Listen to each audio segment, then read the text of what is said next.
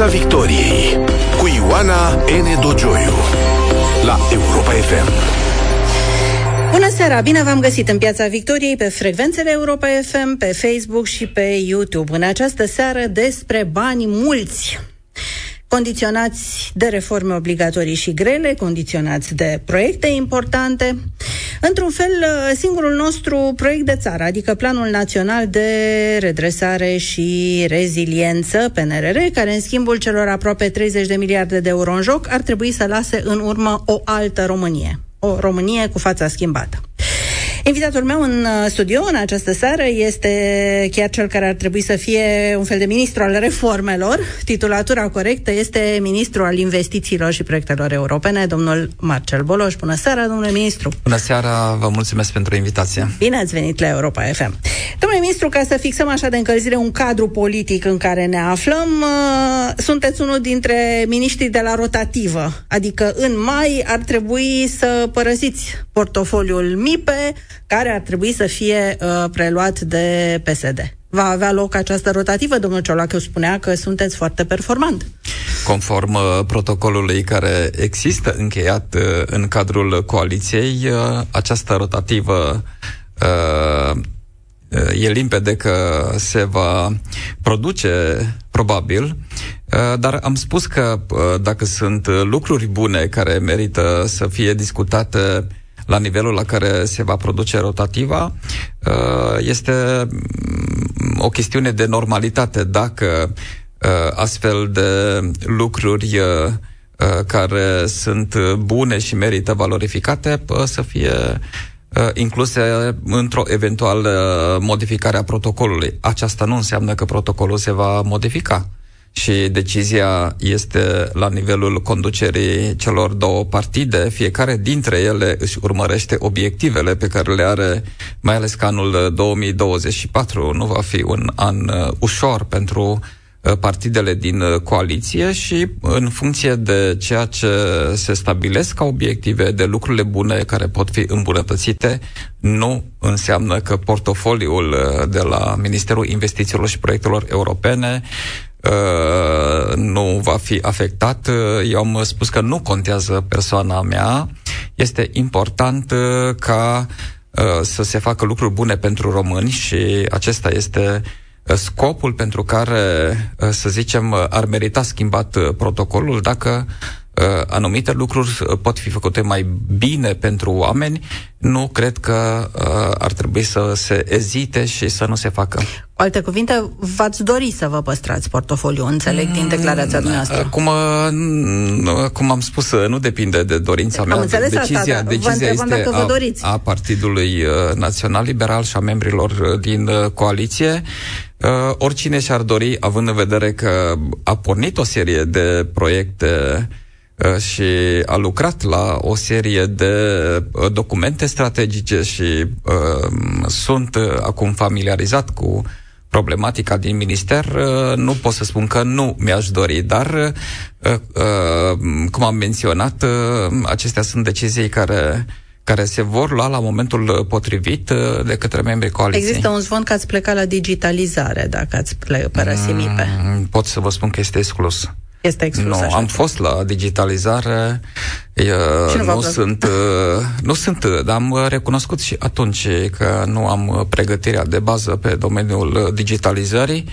Uh, e adevărat uh, că mi-e dragă activitatea de cercetare, uh, dar uh, acest uh, uh, mandat uh, care l-am avut la digitalizare scurt uh, a fost uh, și unul uh, extrem de provocator uh, pentru că sunt uh, multe lucruri uh, care se pot face în domeniu și cred că uh, sunt uh, potriviți uh, oameni cu experiență pe domeniul digitalizării și care pot să facă lucruri bune pentru România. Domnule ministru uh, Boloș, înainte de a trece la partea, partea cu bani, mulți, încă o întrebare. Uh, considerați că un ministru, sigur, poate fi vorba și de dumneavoastră, dar orice ministru care are, să spun așa, un termen de expirare în față, expirarea mandatului, în cazul de față uh, luna mai, începe să piardă din autoritate și ministerul este începe evident. să... Da? Este evident acest lucru și orice declarație care se face pe această temă nu este în favoarea mea pentru că este de notorietate faptul că atunci când unui ministru îi se apropie sfârșitul de mandat uh, nu uh, mai poate să conducă cu aceeași tenacitate și uh, sunt decizii care urmează a fi luate până la expirarea mandatului, este foarte greu în incertitudinea aceasta și eu ca și persoană, dacă știu că mandatul îmi expiră în luna mai, atunci sigur că trebuie următorul ministru să poată să uh, ducă lucrurile și strategiile pe care și le fixează în linia pe care și-o dorește. Deci ar fi nedrept uh, ca să creioneze anumite strategii uh, pe termen lung Uh, și să rămână o povară pentru următorul uh, ministru și să n-aibă libertatea de a-și fixa propriile deci obiective. Suntem, uh, suntem cumva într-o insto- ușoară instabilitate și stagnare dată tocmai de această rotativă. Orice declarație care se face pe această temă mie îmi îngreunează mandatul pe care îl am Uh, pentru că îmi pierd din uh, ceea ce se cheamă autoritate, știind uh, funcționarii care știm bine ce tip de comportament au, că peste câteva luni plec. Deci, dar continui ca până în ultima clipă să-mi să duc mandatul la bun sfârșit, deși, cum am precizat, deciziile nu sunt simple, sunt în joc o grămadă de bani pe care îi avem uh, de gestionat uh, și o um, serie de măsuri uh, care sunt foarte importante pentru ceea ce înseamnă viitorul politicii de coeziune și a Planului Național de Redresare și Reziliență. Să începem cu PNRR-ul. Din câte am văzut și să-mi spuneți dacă cifra s-a schimbat cumva, până acum au intrat în țară din PNRR aproximativ 6,3 miliarde da, de euro. Câți dintre ei sunt bani nerambursabili și câți dintre ei reprezintă împrumut? Aș începe puțin uh, prin uh, a prezenta situația uh, macro la nivelul Planului Național de Redresare și Reziliență. Ne avem 30 de miliarde de euro aproximativ, uh, din care aproximativ 15 uh, uh, miliarde de euro sunt granturi și diferența, adică 50% cu 50%, 50. ar fi procentele. Da. Când s-au făcut cererile de plată, în prima parte a acestui cash flow care s-a întocmit pentru Planul Național de Redresare și Reziliență, s-au cuprins o parte mai mare de grant, uh-huh. pentru ca să nu avem uh, atât de rambursat, uh, să zicem, în uh, prima parte a cererilor de plată și o componentă mai puțină, deci n-a fost respectat 50% cu 50%, așa încât din cele două cereri, de, de fapt, din cererea de plată numărul 1 și prefinanțarea care am încasat-o, Uh, în jur de aproximativ 900 de milioane de euro sunt doar uh, împrumut, deci practic uh, tragerile din împrumut vor crește spre sfârșitul perioadei de implementare a PNRR-ului. 6,3 miliarde de euro au intrat în țară, cea mai mare parte grant. Ce s-a întâmplat cu ei? Banii aceștia sunt cea mai mare parte alocați pe componenta de investiții Uh, și aici avem, uh, uh, să zicem, banii cei mai mulți pe care îi avem planificați, pentru că dacă e să răspund acum ce s-a întâmplat cu ei, sunt în cont uh, la deci Banca Națională a României. Nu. Dar am explicat că uh, mecanismele acestea de specifice care sunt uh, pentru Planul Național de Redresare și Reziliență presupun ca prima dată să ai structurile organizatorice operaționale, adică ministerele, uh, coordonatoare de reforme și investiții uh, trebuie să aibă structurile operaționale ca să-ți dea banii uh, Comisia Europeană Europeană, pentru că banii vin, dar ei trebuie gestionați după regulile păi și nu specifice. Le-au, dacă au intrat banii în țară, nu? Uh, au intrat banii în țară, dar până atunci trebuie să muncim uh, pentru că aceste structuri uh, să devină operaționale. Eu când am preluat mandatul, uh, erau structurile goale, deci fără Deci în momentul uh, ăsta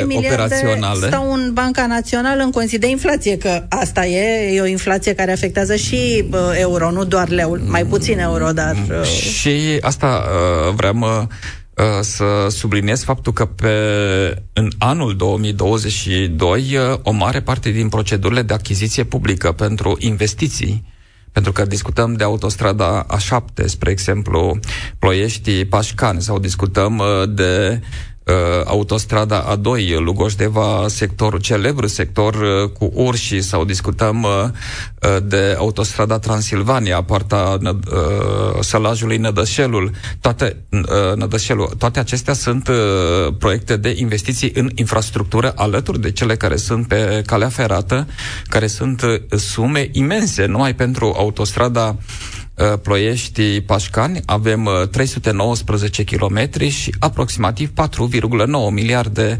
euro. Vă dați seama contractele acestea Și când credeți că va începe cheltuirea din acești bani? Păi, uh, acum, odată cu sezonul cald, când uh, șantierele încep să funcționeze și am văzut și mobilizarea care s-a făcut, că mare parte din uh, autostradă este câștigată de uh, UMB Expedition, deci de uh, firma domnului Umbrărescu și s-a mobilizat uh, foarte bine pentru ca acest jalon, uh, totuși pe 31 august 2026, să îl putem uh, duce la bun sfârșit. Ați deci, spus... deci, practic, uh, investițiile pe care le așteaptă toți românii, pentru că cine nu își dorește să umble pe autostradă și uh, să avem și noi timp normal de parcurs între două destinații, acestea sunt un proces îndelungat. Nu apar peste noapte, Uh, am lucrat patru ani de zile la transporturi și pot să vă spun că în spatele autostrăzii A7 am pornit uh, uh, studiile de fezabilitate în decembrie 2016, deci sunt uh, șase ani de zile și de-abia în cel de-al șaselea an uh, discutăm de execuția de lucrări. Deci, da, PNRR-ul seama... nu trebuia să se caracterizeze prin proceduri mai rapide, nu? Aceasta era practic o mare diferență Indiferent față am de fondurile să, de coeziune. să le facem de îndată și dacă fiecare dintre noi cred că își dorește, uh, dacă se poate peste noapte să apară aceste proiecte, ele au nevoie în spate de uh, aceste proceduri de achiziție publică, care ați văzut cât durează. Deci pregătirea, studiul de fezabilitate în sine, cu tot ce înseamnă studiile geotehnice și de specialitate în spate, sunt uh, Ați, uh, ați vorbit de, de achiziții. Este un avertisment venit de la doamna Corina Crețu, fost, uh, uh, comis, fost comisar uh, european, uh, care s-a ocupat de dezvoltare la nivelul uh, Uniunii Euro, Comisiei Europene și care spunea așa, fondurile PNRR se află în pericol de a fi alocate pe criterii de apartenență politică a administrațiilor locale, uh, pentru că atribuțiile Curții de Conturi au fost tăiate din acest punct de vedere. Curtea de Conturi, spune doamna uh, Crețu, mai are doar atribuții de consiliere în domeniu și uh, sigur că uh, în felul acesta am putea ajunge la o treabă destul de specific românească și anume acești bani din PNRR să fie acordați tot așa pe criterii politice. Eu sper să se să se ajungă la o soluție, pentru că e vorba totuși de un uh, regulament uh, Deci admiteți uh, riscul intern. dacă spuneți că dacă spuneți că sperați să se păi, ajungă la o uh, soluție. Acum în sistemul nostru de management și control al PNRR-ului apare cu subiect și predicat că uh, Curtea de Conturi exercită funcția de control. Deci dacă regulamentul uh, intră în vigoare, nu cunosc detaliile procedurale, dar dacă regulamentul intră în vigoare, atunci funcția de control uh, care este importantă pentru sistemul de management și control uh, devine în mod clar afectată și va trebui să găsim o soluție nu este de dorit acum să uh, aducem, uh, să perturbăm uh, buna funcționare a PNRR-ului, pentru că este o strategie și o, dacă vreți, un drum foarte important pe care îl are România de parcurs Uh, prin reformele și investițiile din PNRR și mi-a plăcut ceea ce ați spus la început, că trebuie să avem o altă Românie după, păi asta este după scopul... ce implementăm uh, reformele și investițiile și investițiile din politica de coeziune. Vom ajunge și la ele. Când depuneți cererea de finanțare numărul, numărul 3? Ați depus da, aici, aici uh, vine partea poate cea mai grea a PNRR-ului, uh, pentru că cerea de plată numărul 3, uh, pe lângă care 79 de jaloane și ținte, uh, are și o serie de reforme importante uh, pe care va trebui să le acomodăm cu observațiile care vin de la Comisie și nu e de ascuns faptul că avem proiectul de lege și legea pensiilor speciale, apoi problema decarbonizării și uh, a modului în care ducem la bun sfârșit uh, acest pilon important uh, al PNRR-ului, uh, fiindcă ne-am obligat la aceste uh, lucruri uh, prin uh, PNRR în ceea ce privește decarbonizarea.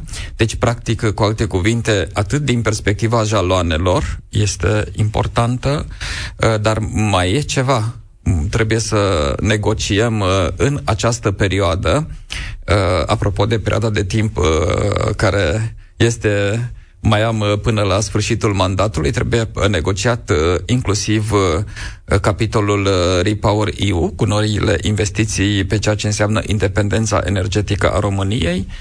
Mai avem apoi de redus grantul. Să nu uităm că în regulamentul Comisiei spune că dacă ai avut creștere economică în anul 2021 față de anul 2020.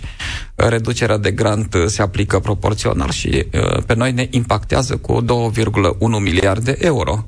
În acel moment afectez jaloane și ținte și uh, trebuie să tai din uh, grantul pe care îl ai, pe care îl avem la dispoziție. Deci de aceea spun cererea de plată 3 Uh, ea nu trebuie văzută doar prin prisma acestor jaloane și uh, ținte pe care avem de dus la bun sfârșit, colateral cu cererea de plată numărul 3, uh, avem uh, uh, reducerea de grant, avem ajustarea de preț. Au crescut uh, prețurile la materiale de construcții. Aceasta înseamnă că avem uh, jaloane și ținte Uh, care sunt aferente, să deci, dau exemplu, autostrăzii. Puteți avansa, nu puteți avansa în acest moment o perioadă, o lună? Mai iunie care... ar fi rezonabil pentru complexitatea cererii și timpul pe care îl avem la dispoziție pentru a purta negocieri. Negocierile cu Comisia Europeană sunt dintre cele mai Câte dure. Câte jaloane aveți restante în acest moment? Că... Dacă ne referim la cererea de plată numărul 3, ele sunt cunoscute în spațiul uh, public. Uh, legea pensiilor speciale nu este încă aprobată. Apoi uh, uh avem uh, uh, de asemenea uh, contractele care țin de uh, obținerea de hidrogen și producerea în cogenerare a energiei uh, termice și electrice pe care Mm, îl avem uh, de asemenea în curs de implementare. Uh, avem uh, jalonul iarăși foarte, foarte greu, cel legat de decarbonizare și scoaterea din funcțiune a grupurilor energetice. Să zicem că aici este mai multă înțelegere europeană, poate vedeți. Este înțelegere în europeană, actual, dar, dar, dar noi am obținut trecerea lor în conservare, așa cum mă rog, s-au derulat uh, dur uh, uh, negocierile cu Comisia Europeană. Nu există flexibilitate în ceea ce privește anumite ajustări pe care ar trebui să le avem la jaloane și ținte și comportamentul pe care îl are Comisia este unul în care te-ai angajat la jaloanele și țintele pe care ți le-ai prevăzut în plan, acelea le duci la S-a tot vorbit de renegociere renegocierea PNRR-ului. PSD-ul, PSD-ul a, a botezat o optimizare la un moment dat. Comisia Europeană a comunicat că nu se poate decât în condiții cu totul excepționale, care schimbă da. cu totul niște configurații. Până la urmă, se va renegocia sau nu se va Suntem renegocia? Suntem obligați să avem uh, această neapărat uh, ne-a spus ajustare, aceasta este terminologia pe care o folosește Comisia, dar până la urmă este pe fond uh, o renegociere uh, ce? pentru renegociați că în afară de acele noi proiecte pe care a spus că vreți să le Avem capitolul Repower EU, avem de asemenea modificări în ceea ce privește reducerea de grant, pentru că ea nu este doar că tăiem 2,1 miliarde euro în orb. Deci acolo trebuie să spunem exact aceste jaloane și ținte, renunțăm la ele. Uh-huh. Apoi avem ajustarea de preț, care este, uh, cum am spus, generată de creșterea prețului la materiale și atenție, avem uh, ceea ce se trece poate ușor cu vederea, posibilitatea de a ajusta anumite jaloane și ținte uh, care țin de circunstanțe obiective. Deci, și aici toată lumea țipa în corp pensiile, recal, recalcularea Plafonul de 9,4% pe care îl avem uh, și care este nedrept pentru sistemul public de pensii poate fi unul dintre jaloanele și țintele cu greutate. Boloș este nedrept în condițiile în care există pensii speciale, da? În condițiile da, eu nu vorbesc astea... de pensiile speciale, nu, zic, vorbesc în... de pensiile care au la bază contributivitatea și... Dar există o marjă, din ce înțeleg, destul de mare până la 9,4, chiar de majorare în acest moment a salariilor. Iar, a este adevărat. Îmi cer scuze. Este adevărat, dar uh, N-am ajuns uh, acolo să zicem, m-am dat cu capul de plafon, dar, ridicați plafon. Dar să nu uităm că uh, acel 9,4% a fost stabilit în condițiile în care doar uh, sistemul public de pensii cu uh, partea de pensii bazate pe contributivitate a fost uh, luată în considerare. Ori acum Comisia spune nu. Luați toate uh, categoriile de cheltuieli inclusiv uh, pensiile speciale. Exact ce spuneam eu mai devreme. Pentru, pentru a e, stabili atunci acest plafon, ceea ce încurcă foarte mult uh, socotelele, pentru că una a fost uh, ca și direcție stabilită la momentul la care s-a făcut uh, negocierea pentru PNRR și alta este situația acum când noi în acel plafon de 9,4% trebuie să adăugăm adițional uh, cheltuieli cu pensiile speciale, speciale și vă dați seama ce uh, uh, uh, valoare au și ce volum, că ele sunt uh, totuși cheltuiale însemnată. într-o clipă la discuția despre uh, pensiile speciale. Piața Victoriei cu Ioana N. Dogioiu la Europa FM. Suntem în Piața Victoriei împreună cu uh, domnul ministru Marcel Bolo și ajungem la cartoful fierbinte, pensiile speciale. Avem o lege care, în accepțiunea celor mai mulți dintre cei care au citit-o, inclusiv eu, nu prea schimbă nimic. Cosmetizează pe aici, pe colea, mai trage un procent în jos, mai ridică câțiva anișori, nu trece nimic pe contributivitate, așa cum ar fi cerut Comisia uh, Europeană, sau mai nimic, și nu spune o vorbă, o virgulă despre pensiile parlamentarilor și ale primarilor. Cele ale primarilor, e adevărat, au fost, uh, sunt amânate, intrarea în plată este amânată, dar ele există și legea actuală nu le scoate de acolo. Credeți că este o lege care îndeplinește criteriile PNRR? Mă, vă dați seama, suntem în plin proces de uh, aprobare în procedură parlamentară, dar în același timp suntem în plin proces de uh, negociere uh, și de stabilire cu Comisia Europeană a modului în care legea uh, trebuie să capete o formă și să răspundă, cum spuneați, cerințelor pe care le avem în uh, PNRR. De ce mai negociați? Că a trecut de guvern.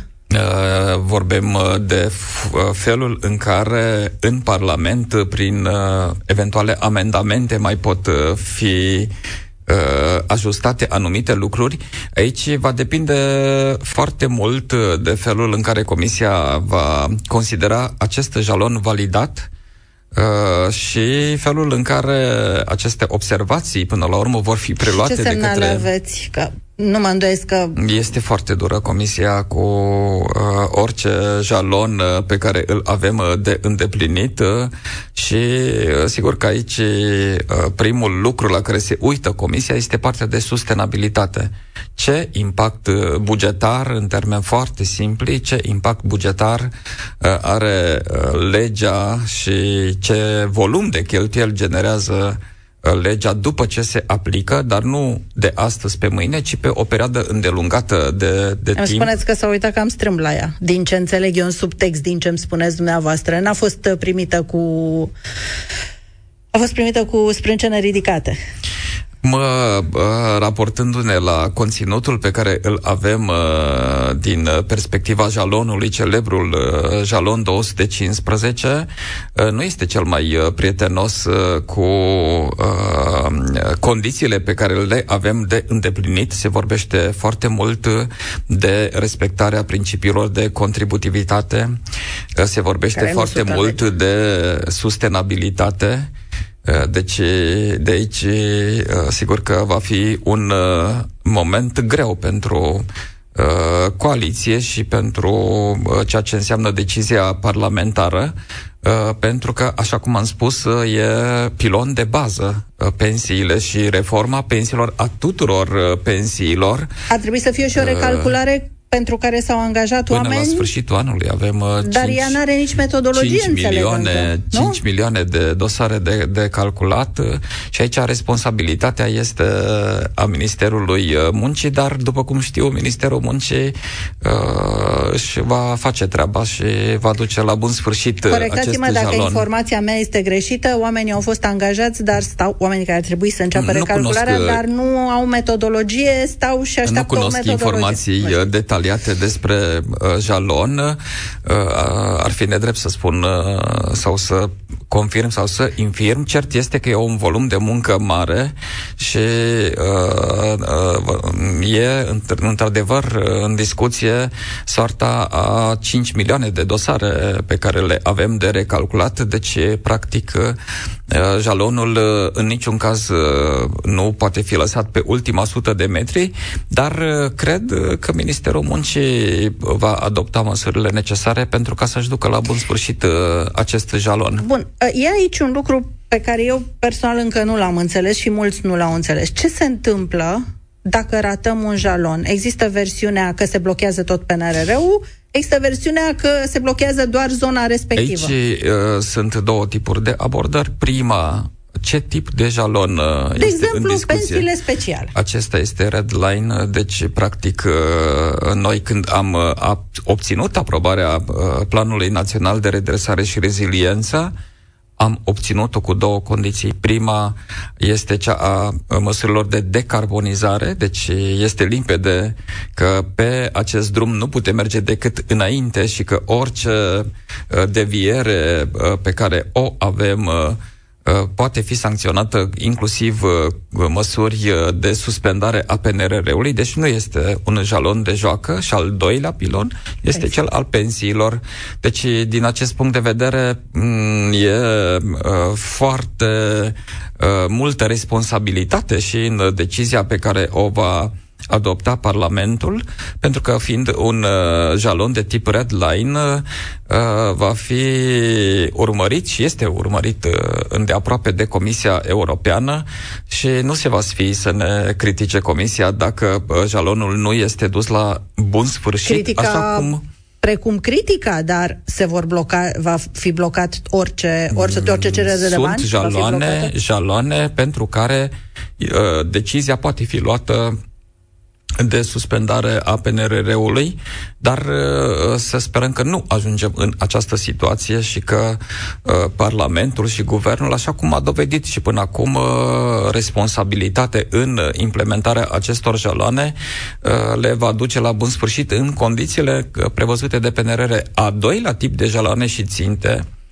dacă, să zicem, suntem în situația în care nu îndeplinim uh, un jalon uh, care este uh, nu este din categoria e de rangul red 2, line, e de rangul 2, Așa. pentru acela uh, se uh, poate face, uh, se determina bugetul uh, pe care l-am avut alocat uh, pentru acel jalon și nu primim banii uh, până pe la momentul la care facem dovada îndeplinirii jalonului. Deci există uh, de la caz la caz uh, și Uh, de aceea mă feresc uh, să sunt foarte prudent în declarațiile pe care le facem, pentru că uh, orice declarăm, Comisia urmărește la nivel național și nu facem decât să îngreunăm și procesul Bun, acum, dacă mie îmi permiteți, mie mi se pare că Guvernul României se joacă cu focul pentru că având un jalon roșu, cum spuneți, adică un, un ditai jalonul de gradul întâi atât de mare și de important, uh, și să ieși pe el cu o lege atât de șubredă, inclusiv din perspectiva avizului Consiliului Legislativ care o face țândări pe uh, să face cender proiectul trecut prin guvern, din multe motive de neconstituționalitate, nu intrăm acum în aspecte tehnice, să nu faci niciun fel de încercare, măcar de mimare a trecerii pe contributivitate, să mai lași niște pensii speciale cu totul deoparte, nu știu cum speră să treacă jalonul Aici, într-adevăr,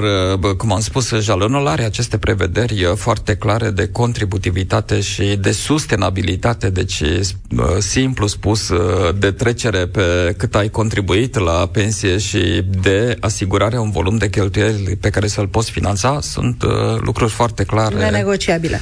Domnule ministru Boloș, nu vreau să trecem, să, ne, să vorbim doar despre PNRR, pentru că noi avem foarte mulți bani din exercițiile financiare ordinare ale Uniunii Europene, uh, unul, uh, banii din fostul exercițiu trebuie cheltuiți până acum, uh, până la sfârșitul anului în curs, până în 2023, au fost folosiți uh, 75,7% din ei. Nu vorbesc de exercițiu multianual 2021-2027, că acolo am cheltuit 0,7%. Dar măcar cu ăștia care expiră acum, cum facem? Da, aici a trebuit în cursul anului 2022 să luăm o serie de măsuri uh, pentru ca să ne asigurăm că la sfârșitul lui 2023 uh, vom avea un nivel cât mai ridicat de absorție și vom pierde cât mai puțini bani. Uh, când am uh, preluat uh, mandatul de ministru, am pornit cu 12 miliarde de euro uh, risc de de, de comitere, de pierdere a banilor, cum îi spunem noi, uh, și acum am ajuns la 7,5 miliarde de euro. Tot este o sumă imensă, pentru că noi avem o capacitate de absorție anuală limitată la 5 miliarde de euro și de aceea Uh, după cum vedeți, și pe acum uh, măsura cu uh, acordarea cu sprijinului uh, de încălzire face parte din această categorie de măsuri. După aceea am asigurat granturi uh, pentru capital de lucru la mediul de afaceri uh, în valoare de aproximativ 1,5 miliarde de euro. Uh, a fost a doua uh, categorie de măsuri pe care le-am avut în vedere. Am dat banii pentru eficiență energetică la primării uh, să vină să-și... Adică vă străduiți să-i cheltuiți. Și să-i folosim uh, decent uh, pentru ca să nu sune că facem orice ca banii ca să fie... Explicați-mi un mister pe care eu nu-l înțeleg. Toată lumea a plâns că nu sunt uh, sistemele de irigații în PNRR. Vai, vai, vai, nu sunt sistemele de irigații. Dar de ce nu facem sisteme de irigații din acești bani europeni? Care sunt la dispoziția noastră din 2014. Aici, aici într-adevăr, așa este și uh, din punctul acesta de vedere am uh, inițiat discuții cu Ministerul uh, Agriculturii pentru ca o componentă care ține de situații de urgență, îi spunem noi. Vedeți, politica de coeziune este separată de politica agricolă. Sunt două bugete care cumva sunt independente.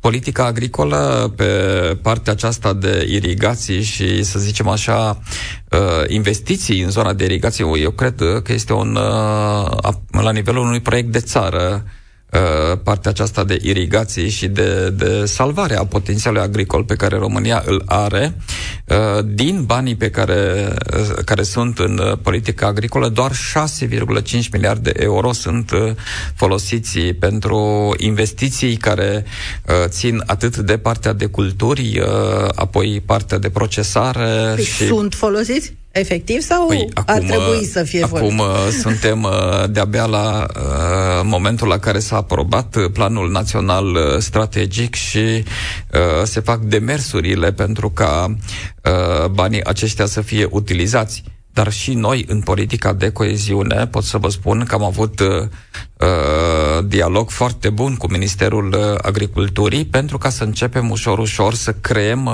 aceste mecanisme de finanțare pentru irigații, însă șansa noastră totuși uh, rămâne în zona PNRR-ului, pentru că acolo uh, avem uh, posibilitatea de a aloca un buget mult mai... Uh, mai sperați să introduceți irigațiile în PNRR? În momentul de față, uh, noi uh, lucrăm la acest uh, tip uh, de proiecte care valorifică potențialul energetic al uh, infrastructurii de irigații și am venit uh, cu această soluție de producere de energie verde din uh, panouri fotovoltaice flotabile, deci cele care se montează pe uh, suprafața apei uh, din uh, canalul de irigații și, uh, de asemenea, să optimizăm consumurile energetice din stațiile uh, de pompare, să automatizăm uh, partea de stăvilare ca să putem asigura consumuri de apă automatizate pentru